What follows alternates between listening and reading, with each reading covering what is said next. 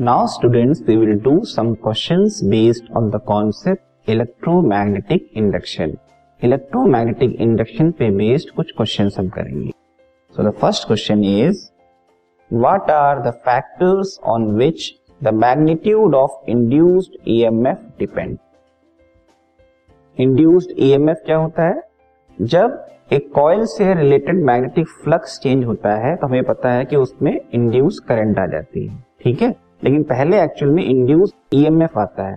EMF means electromotive force वो force जो required होता है इलेक्ट्रॉन्स को एक सर्किट में मूव करा सके। ठीक है? तो पहले वो इलेक्ट्रोमोटिव फोर्स जनरेट होता है, उसके बेसिस पे फिर इंड्यूस करंट आती है। ठीक है? ईएमएफ मींस इलेक्ट्रोमोटिव फोर्स तो ये क्वेश्चन इंड्यूस करंट के लिए भी सेम रहेगा। मीन्स हमको फैक्टर्स बताने हैं कि जिन पे डिपेंड करेगा इंड्यूस्ड ईएमएफ की वैल्यू ठीक है? किन फैक्टर्स पे डिपेंड करेंगे?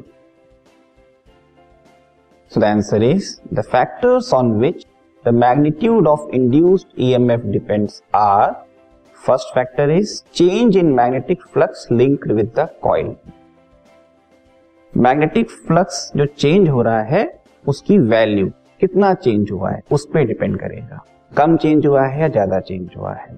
Second factor is the time in which flux changes कितनी देर में ये चेंज प्रोड्यूस हुआ है? या कितनी देर से ये चेंज प्रोड्यूस हुआ है? ओके मीन्स टाइम पे डिपेंड करेगा। First is change in magnetic flux and second is time अब ये किस तरह से डिपेंड करता है?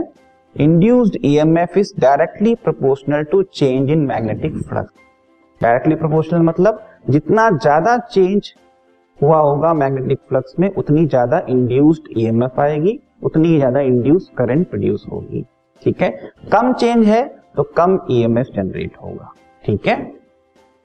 Second induced EMF is directly proportional to time also means जितनी जल्दी चेंज वहाँ पे प्रोड्यूस हुआ है, उतना ज़्यादा इंड्यूस्ड ईएमएफ आएगा। देर से अगर, काफ़ी देर से अगर चेंज इन मैग्नेटिक फ्लक्स आ रहा है तो इंड्यूस्ड ईएमएफ की वैल्यू भी क्या रहेगी?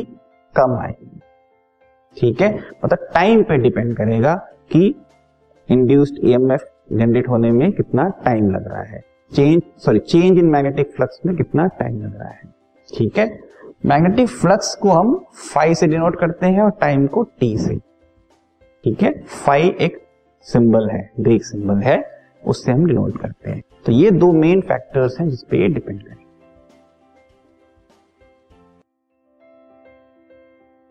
this podcast is brought you by Hub Hopper शिक्षा अभियान अगर आपको ये पॉडकास्ट पसंद आया तो प्लीज़ लाइक शेयर और सब्सक्राइब करें और वीडियो क्लासेस के लिए शिक्षा अभियान के यूट्यूब चैनल पर जाएँ।